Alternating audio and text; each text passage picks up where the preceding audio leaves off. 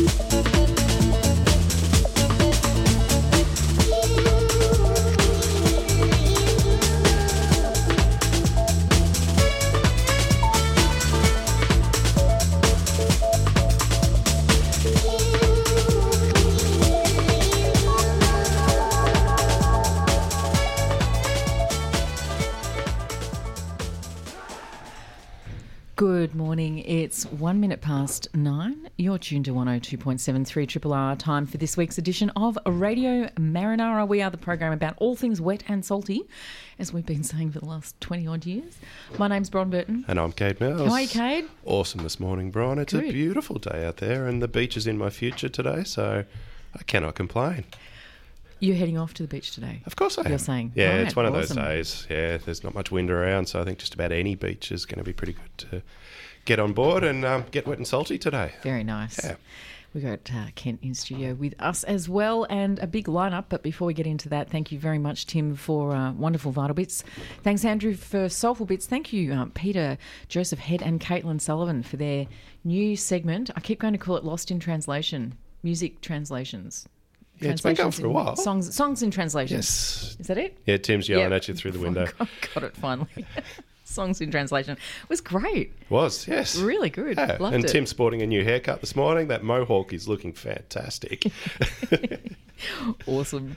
Today's program, uh, we're kicking off with a guest of yours, Kate. Yeah, we've got Dr. Paul Carnell from Deakin University. I believe he's out on the water. So we're going to have to run run to schedule this morning, Bron, In and get situ. onto him. Yes, In situ, Um, and we we're going to talk to him about uh, blue carbon and sea urchins, um, how the two combine, and then also some of the stuff that's going on in Port Phillip Bay around sea urchins.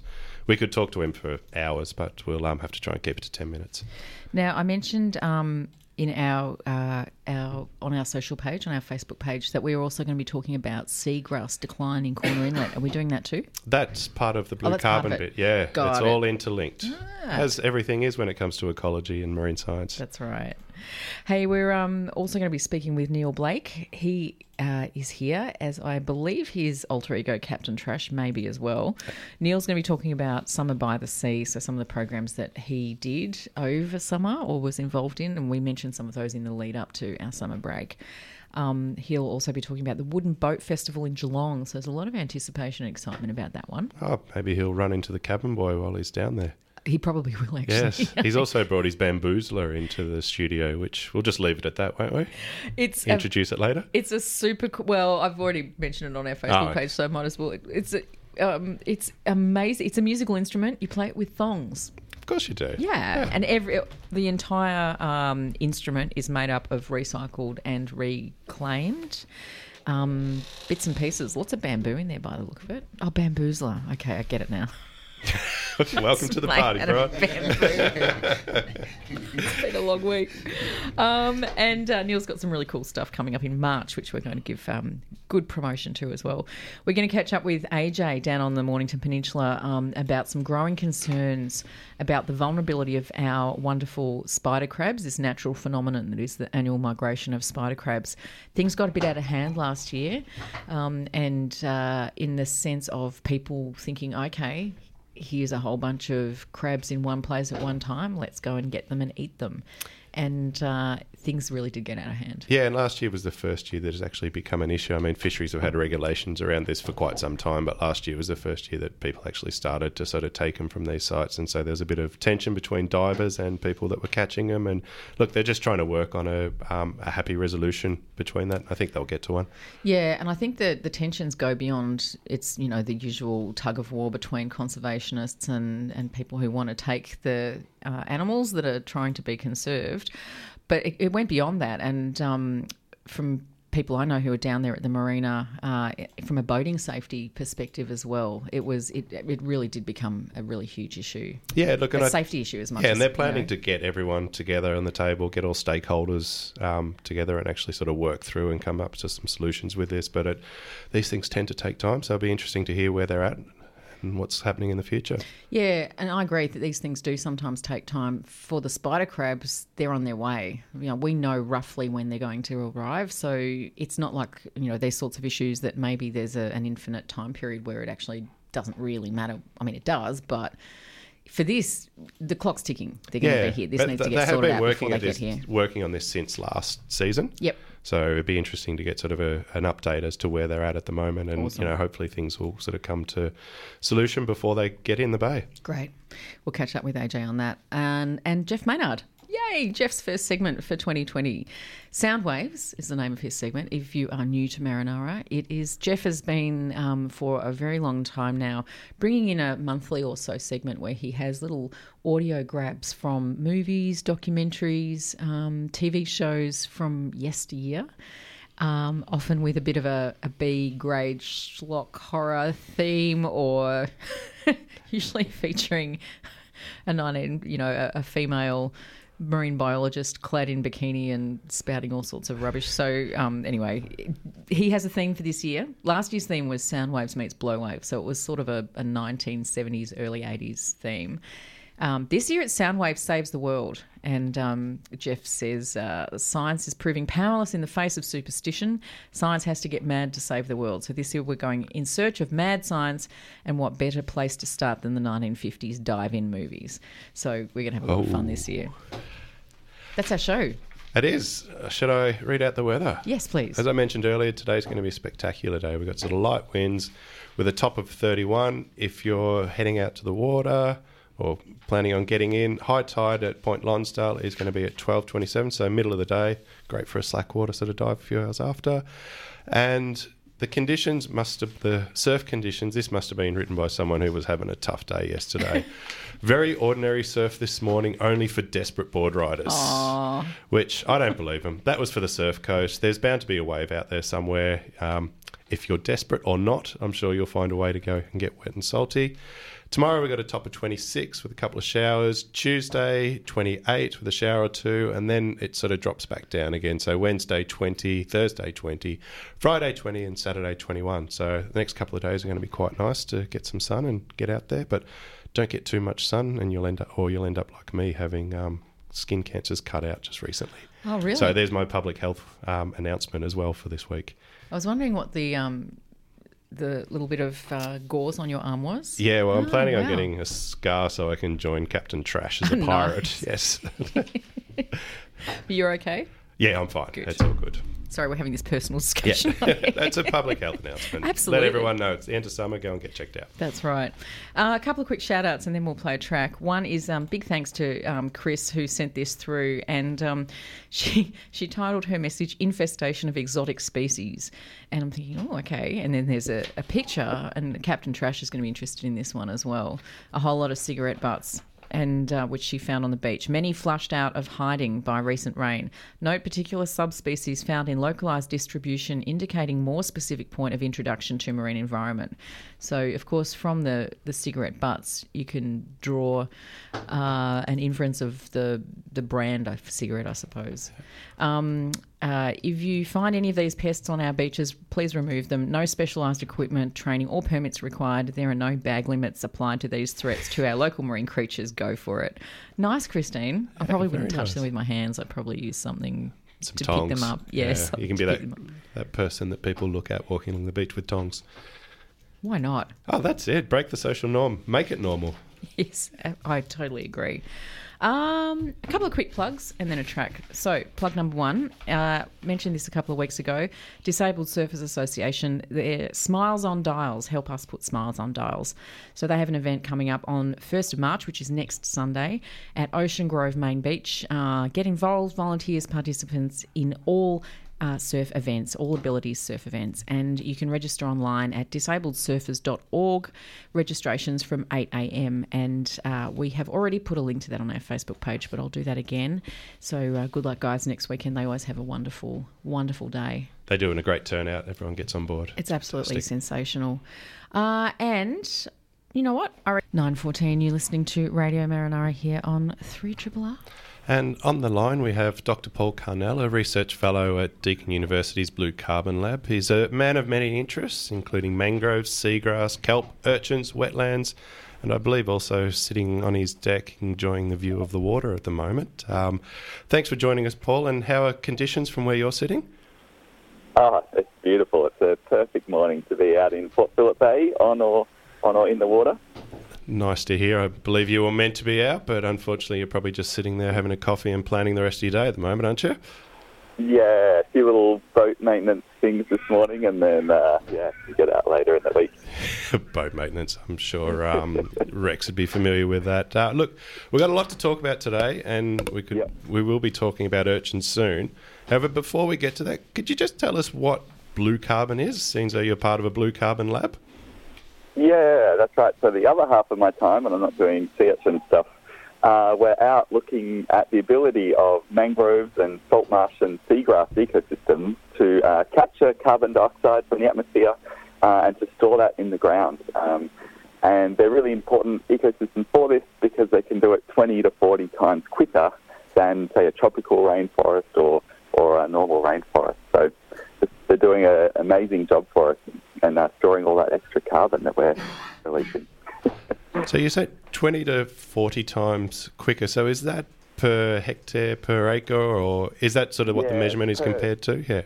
Yeah, per hectare per year. So, because I guess once you have a big developed forest, all of that carbon is in the trees, and those trees aren't getting any bigger, then it's not trapping any more carbon. Whereas uh, the mangroves and salt marshes and seagrasses are storing all of that carbon each year into the ground. So they're accumulating new soil and sediment, and it gets trapped into the ground each year, and that's their, uh, yeah, that's their amazing superpower, as we call it. So uh, that leads to perfectly to some work that you did over in um, Corner Inlet, which is to the east of Wilson's Promontory. For those that don't know, on the research was titled "The Overgrazing of Seagrass of Sea Urchins Diminishes Blue Carbon Stocks." Um, can you give us a quick summary of what it was, what likely took you hundreds of hours of painstaking work, and also start off by telling us a bit more about urchins in seagrasses? I think a lot of people are aware of them on rocky reefs, but not necessarily that they're found on seagrass. Yeah, so there's a few areas uh, uh, across Victoria where, yeah, um, sea urchins can uh, get in really large numbers in, in our seagrass meadows. And uh, we were made aware of the situation out in Nooramunga. I think it was originally from one of the local fishermen. Um, and he was really concerned about it because he could see that the sea urchins were eating out all the beautiful uh, Posidonia seagrass meadows. And so he was really concerned about that then affecting uh, his, his uh, fishing. And so, yeah, along with Park Victoria, uh, us at our Deakin went out and uh, with a big mapping boat. And so, yeah, first of all, we just looked at what was happening and counted sea urchins, looked at the seagrass. Uh, and there was almost uh, kind of three, four hectares worth of seagrass that had been uh, uh, eaten by, by uh, lots of hungry sea urchins. Um, and then, so what then happened, we, we realised once we were there and, and uh, mapping it and taking a whole lot of samples, was that because the seagrass is no longer there, um, all of the sand and the sediment, so all that carbon that had been stored, uh, had then actually been slowly eroding away after that. Um, and so we, we could actually pick up a, a, a, a depression uh, in the area where the seagrass no longer was. Um, Paul, eh, hi Paul, it's Bron. I was just um, hey, Bron. Hey, just thinking specifically about urchins and why they can become so problematic. I know on the New South Wales south coast there's a, there's a huge issue with them up there as well, and it seems to come and go. But in with sea urchins is, is part of the problem that they they're so good. Um, they've sort of evolved so well at protecting themselves with all those spines that their predators are sort of few and far between. Is that part of the problem? Yeah, so uh, in Victoria, we don't have a lot of great information about what the real key predators are. In Tasmania, they've probably done a lot more work, and uh, the rock lobsters are really key down there as one of their main as one of their main predators. Um, so yeah, but in Victoria, we don't really have a great idea. I mean, obviously, we do have areas where, where there's rock lobsters, um, but yeah, certainly on seagrass meadows or in some of the shallower reefs of the bay where there's not really uh, many rock lobsters. Um, yeah, it's hard to know what would have uh, kind of eaten them either now or or in the past. But yeah, so there's definitely the uh, the predation uh, side of things, um, and I guess the other side of things that we've been unwrapping a little bit more, uh, particularly in Port Phillip Bay, is also how the dynamics of the nutrient inputs and the climatic conditions um, can actually also influence the sea urchins uh, mostly by the way that those things influence, say, the seagrass and the seaweeds and the kelp forest. Before we get to Port Phillip Bay, I just wanted to sort of, I guess, wrap up the, the study that you did over there. So you, you obviously found that the um, beds had been sort of basically denuded and had disappeared. I believe there's a lot of work being done again by the commercial fishermen. They're quite phenomenal in Corner Inlet. They have their own mm. code of conduct, and they're also doing some work collecting seeds to try and bring back these seagrass beds, aren't they? So there's sort of like I guess a light at the end of the tunnel here.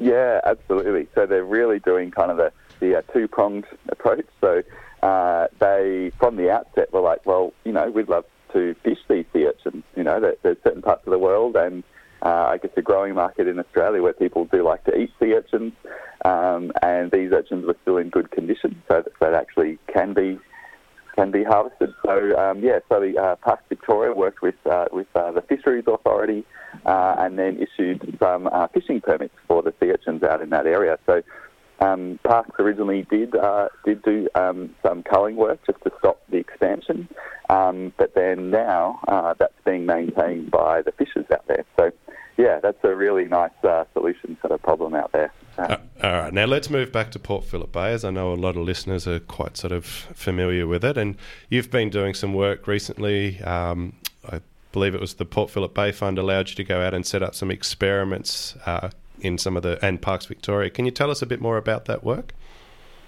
Yeah, so we've got uh, two um, two kind of sea urchin programs happening. One is um, yeah the one like you mentioned from the Port Phillip Bay Fund, uh, where we've been working uh, in Jawbone and Point Cooke Marine Sanctuary. So we're working with our Parks Victoria um, to yeah set up some trial uh, culling areas. Um, I guess uh, us and and uh, the state government and fisheries and parks were all interested to see okay, so we have more of a feeling that this is an issue in Port Phillip Bay. Uh, so if we can do some trial culling areas um, uh, inside the park um, and being done by us and the Parks Victoria staff and a few volunteers, um, can that also help help uh, manage the issue? So um, yeah, we're about uh, a year and a half into into that work, um, and yeah, I mean we're definitely realising it takes a lot of time and effort from you know, divers, you know, getting them out in the water and on boats uh, to do some of this work.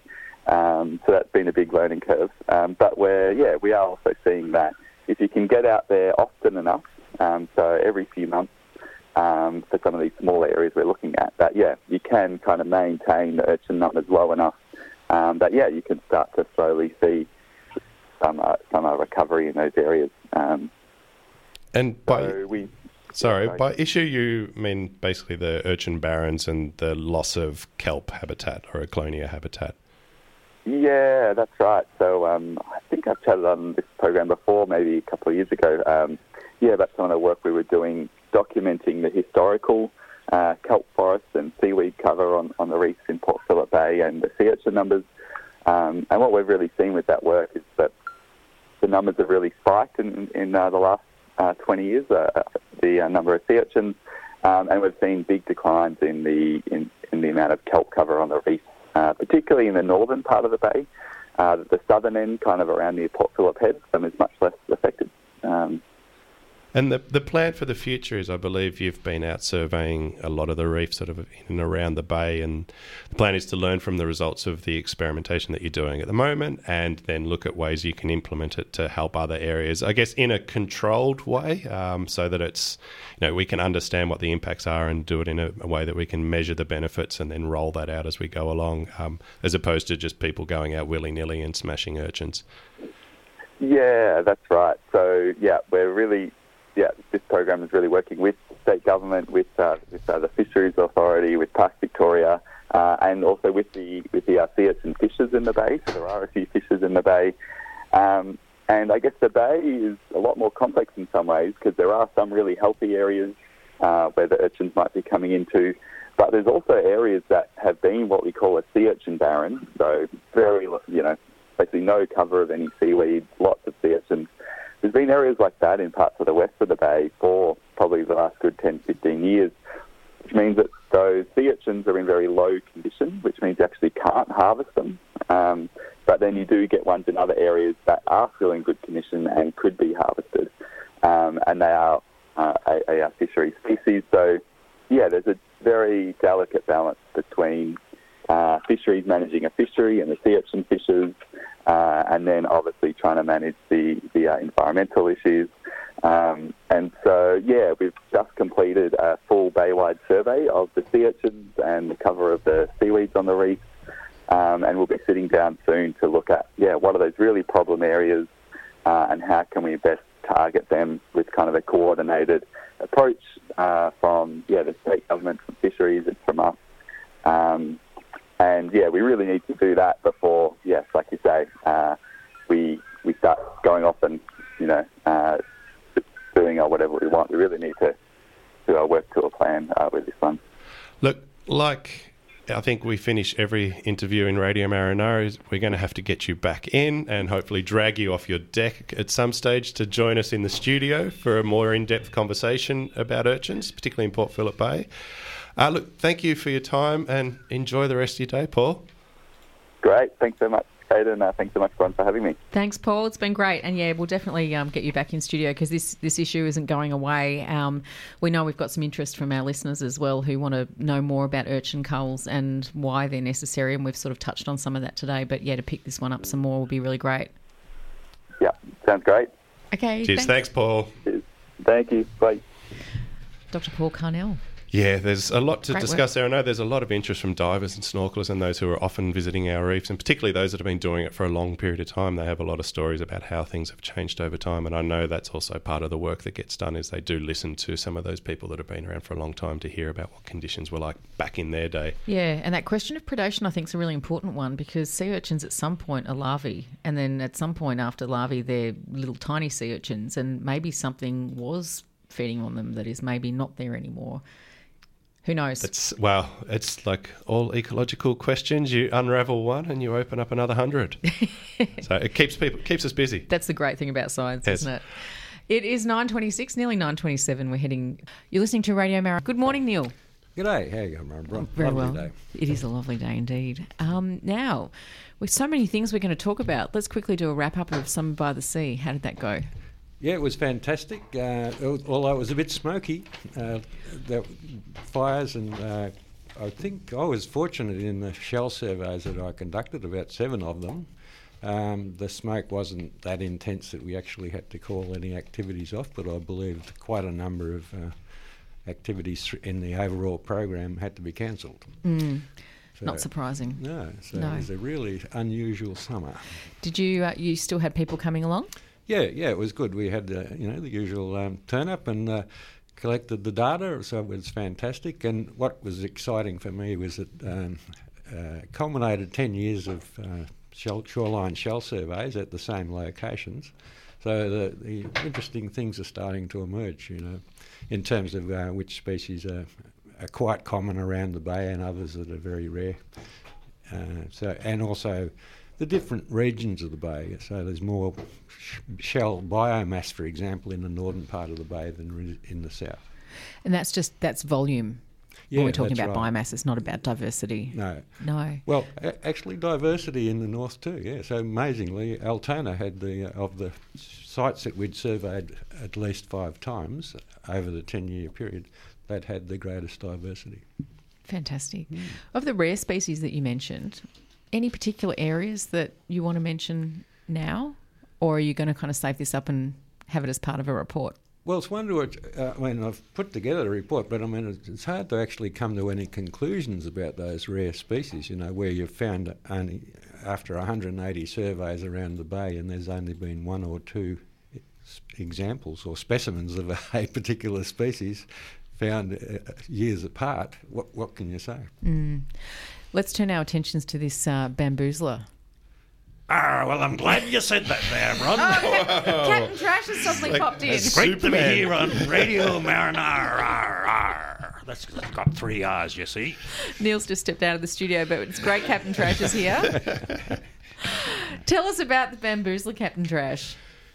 Well, you see, uh, when we were coming, we were sailing the seven seas back in the old days. It took years to get across here, and we kept on saying to Mum, Are we there yet? and after a while, we just said, Are. Uh, anyway, she wasn't happy about that either. She said, "Make your own fun." So we fished around, and you know, things floating by, and there was this stuff that we managed. There was a, a drum cask there, that and uh, some bits of bamboo and a few bits of rope and stuff. So we put this thing together uh, to make a musical instrument. It's a fairly sorry, Kate. Oh no, there's no whiskey left in that drum. No, no, that Or drum rum. had a- Sorry, there's no rum in the drum. They put rum Sadly, in the drum. no. Um, now, this is a very spectacular looking instrument, and it is. Uh, we've put a picture of it on our Facebook page if you want to go and have a look. It's it's a it's a circle of very large pieces of bamboo, kind of all held together by this drum with strips of hessian That's holding right. it all together. uh, yeah, Hessian and cotton there. They're the uh, things that are holding it together. and is that what's used to tune it? I know the bamboo Right. is cut to a particular length, you see, to get the semitone. Each one has to be 5.6% shorter than the last one. Really? And that gives you the whole, uh, yeah, that's right. That's so, fascinating. So, did you get some guidance from a musician or someone who's specifically trained in creating drums or percussive instruments? Well, well, there'd been some people who'd made some out of, um, what do they call that? PVC pipe, you know, that modern stuff. Uh, we didn't see none of that floating around the ocean when we were on the rock and roll. Uh, so we just used the bamboo, you know, just like uh, the natural stuff. Nice, nice. And and and the the piece de resistance, the icing on the cake, is the fact that you play this with rubber thongs. That's right, you find them floating around too, you see.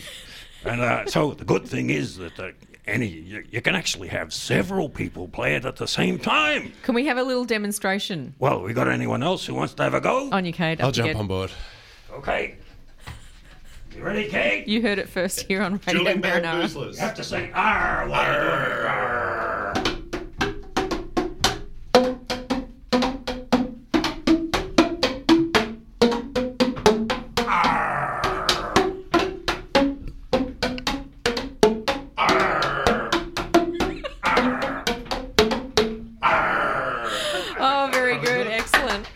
This is this is quite spectacular. You does the bamboozler go with you wherever you go, Neil? If, for, for people who maybe want to, um, get, do you take bookings? I find it hard to carry my treasure chest and the bamboozler at the same time, but, uh, you know, I, I do uh, go to early learning centers, but uh, sometimes, you know, the kids, kids are a little bit shocked by this. Uh, Can we find you at drum circles down at St Kilda there? I think Well- you'd fit in quite well. I'll give anything a try. Anything a try. Hey, uh, thanks, Captain Trash. That was fabulous. And before we let you go, can we just get Neil back in studio because we just need to? I feel like Uh, who needs that face ache? Oh, well. I suddenly feel like I'm an exorcist. Can we? Can we It's okay, Ron. I've, I, he's, he's gone now. He's, he's gone. We do love it when Captain Trash arrives in studio. Um, what have you got coming up in March? Well, there's the Wooden Boats Festival, the Geelong Wooden Boats Festival, which uh, Captain Trash might be appearing Oh, at. But there's going to be a, a Jack Sparrow, Captain Jack Sparrow down there apparently. Yeah. Ah. So it's a pretty special festival. Goes for four days, between Friday the 6th and uh, Monday the 9th. And they're going to have a best dressed pirate there, so they want uh, kids to get together for a treasure hunt at uh, 1.30 on the Sunday Yep. And then the best dressed pirate. So that'll be really interesting. Great music, all that sort of stuff. So recommend that that uh, event anyway. Brilliant. Uh, then uh, on the 13th of March, Friday the 13th, I'll be involved in a an event called a Day on the Bay. Yep. It's a teachers' PD, so it's not just open to all comers, uh, and people uh, teachers can actually uh, book for that. Uh, it is a paid event too, but it's an all-day thing. Where starting off with a trip on the Polperro dolphin swim boat Oh, great. from Sorrento. That's around about eight fifteen. And then the afternoon, though, will be uh, at Badcoe Hall in uh, Point Nepean National Park, and there'll be a number of presentations, including myself talking about uh, plastic uh, pollution with uh, Pete Linder, who's a geography teacher. So all of these things are related to curriculum uh, activities and, and directions that teachers are interested in following. Uh, and Reptile Encounters will be giving a presentation, and then Judy Muir from Polperro and I will be doing a uh, shoreline shell survey and talking about the impacts of climate change on the coast. That's wonderful. Yeah, so it should be a great day. Awesome. Thanks, Neil. Thanks so much for coming in. We'll catch up with you again in March, and um, and report on how that day went and Yeah. other events that you've got coming up. Well, thank you, Brian. Enjoy. it's been great having you here. Without further ado, good morning. Welcome to 2020, Jeff Maynard. Good morning, Bron. How are you? Very well, thank you. And yourself. Great to have you back. I came in at the right time. Yeah. Because I was sitting in the green room listening to all this stuff about spider crabs down at Mor- and I've got the solution. Because this year, sound waves um, saves the world. Yes. And um, because I came to the realization that uh, science has got an uphill battle. You know, science can have all the all the you know trash in the ocean, global warming stuff. Nobody's listening, because um, uh, belief. People will go for belief before they actually go for science, and mainly I think because science means you have to take responsibility, whereas belief you believe in something else, whether it be a di- deity or or just the fact that someone else will pick up the trash on the beach. You just you know so belief doesn't give you a responsibility. So science has to get angry and uh, mad, actually mad. And I thought we're better to find mad science than 1950s uh, black and white movies. So I've done that, and I've got a good one for today because uh, here's the answer for all those spider crab issues down at Mornington. Um, we're going to dump a whole lot of black and white movie, a whole lot of people running around black and white, women in push-up bras. We're going to dump them on a beach in a little island in the Pacific somewhere, and let these scientists um, figure it out.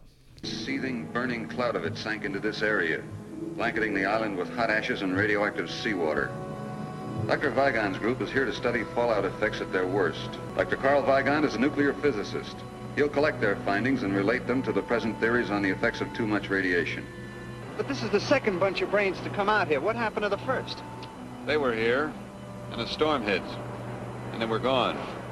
That's all anybody knows. So, can you imagine sending a bunch of scientists down to Rye or Blair Blairgowrie or somewhere like that, and they just disappear? You know, that that's going to get the attention.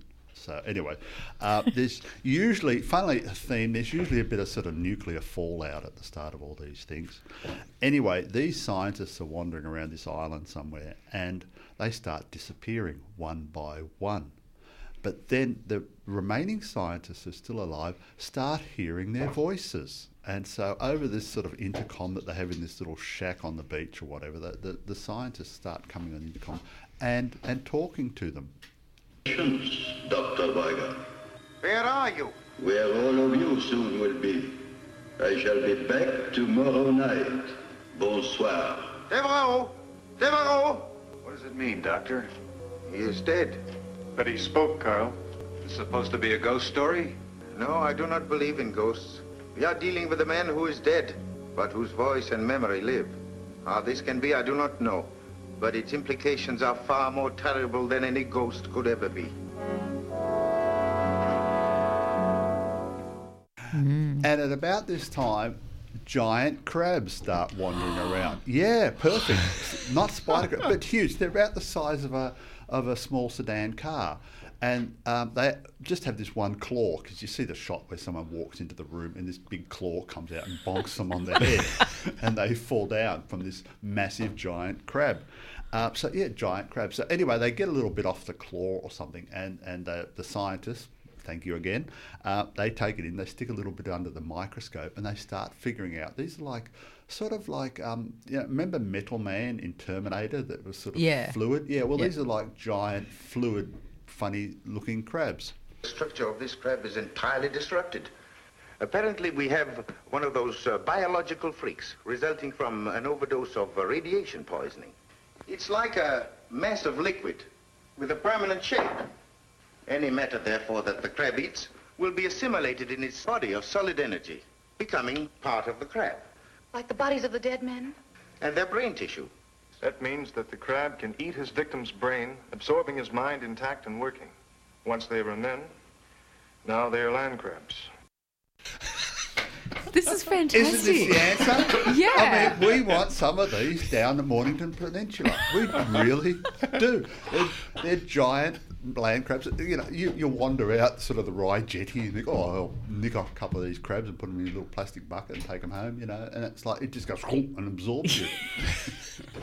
I think I- of, I can think of a few other places I'd send them as well. Oh, look, this, I, I tell you, we've got the answers here. Um, anyway, where are we? Oh, yeah, anyway, the, the, there's a few people left. They're running around the island. The guys have sort of got their shirt undone, and people are screaming, and the, the, the giant big claw is sort of coming in the edge of the shot and bonking them on the head, and all this sort of stuff. And they're trying to get a message to the Navy to say, come and rescue us. There's these giant man sort of half eating crabs. Um, and they're trying to figure out what to do with it. So anyway, we'll, we'll, we'll, we'll get rid of these crabs. That fire won't hold it very long. Well, just so it holds it long enough for me to get one message away. Oh, Hank, you must get through. I know it. It's gone dead. I am afraid that won't help you, Hank. By the time ships and planes can arrive, this island will have vanished beneath the waves of the sea. But you will not drown. You will be a part of me. And as with McLean, there will be no evidence of how you vanished or of my existence. We will rest in the caves and plan our assault upon the world of men. Wow. Easy. That's all we need. A little bit of nuclear fallout, giant flesh-eating crabs that can absorb brains. Whole thing solved. How did it end? And what was the movie called? Oh, Attack of the Giant Crabs or something. That sounds about it's, right. It's usually about. I think it was Roger Corman or something. you know. Okay. he, he cranked these things out in the weekend. You know. Yeah. He, he, he sort of just. Um, uh, oh, there was one guy in it, um, the professor from Gilligan's Island. Ah. He was running around there somewhere with his shirt half undone. I forget his name. Russell Johnson or something. Yes. Yeah, he, he was in it. Yeah, yeah. He, he was running around. He was about the only person you recognised. Uh, but it was it was excellent fun. Brilliant. Science saves the world, but it has You're to get mad first. World. Yes. What have you got lined up for next time? I don't know. Okay. I don't That's plan just- this, Brian. I- that's I just how we at the- like I it. look at the calendar for Saturday and think, oh goodness, Radio Marinara tomorrow. All right, here we go. Well, we look forward to having you in in a few weeks' time. Yeah, can't wait. Thank you so much. Uh, thanks to our other guests today, Neil Blake um, and Captain Trash with his bamboozler. Um, to AJ talking to us about spider crabs and Dr. Paul Carnell from Blue Carbon Lab about uh, seagrass loss and urchin involvement. Should we call it that? Well, yeah, urchin numbers around Port Phillip Bay and what they're doing about Yeah. it. Thanks, Kate. Thanks, Brian. Thank you so much, Kent. And I was going to say Kent's in agreement, but he's not. He's right here, and uh, he's going to stick around for radiotherapy, and followed by Einstein a Go Go. And also, just before we go, mentioning congratulations, Lincoln uh, from Practical Ecology, a business subscription, who won the prize to the Mordialloc Food and Wine and Music Food Wine Music Festival. So congratulations, Lincoln. Thank you everybody who called. Next week, Ants and Dr. Beach are going to be in the house, and uh, I have no idea what we're going to be talking about, but we'll work something out so it will be absolutely wonderful listening for you. Have yourselves a wonderful Sunday if you can get out and enjoy this magnificent weather. And uh, we'll catch you next Sunday for more, mar- more marinara. I'm going to go and have a coffee. Bye for now. Hi, this is Bron Burton. Thanks for listening to the podcast of Triple R's Radio Marinara, a weekly radio show exploring all things wet and salty, broadcast live on Triple R from Melbourne, Australia every Sunday. Hope you enjoy the podcast and feel free to get in touch with us via Radio Marinara's Facebook page.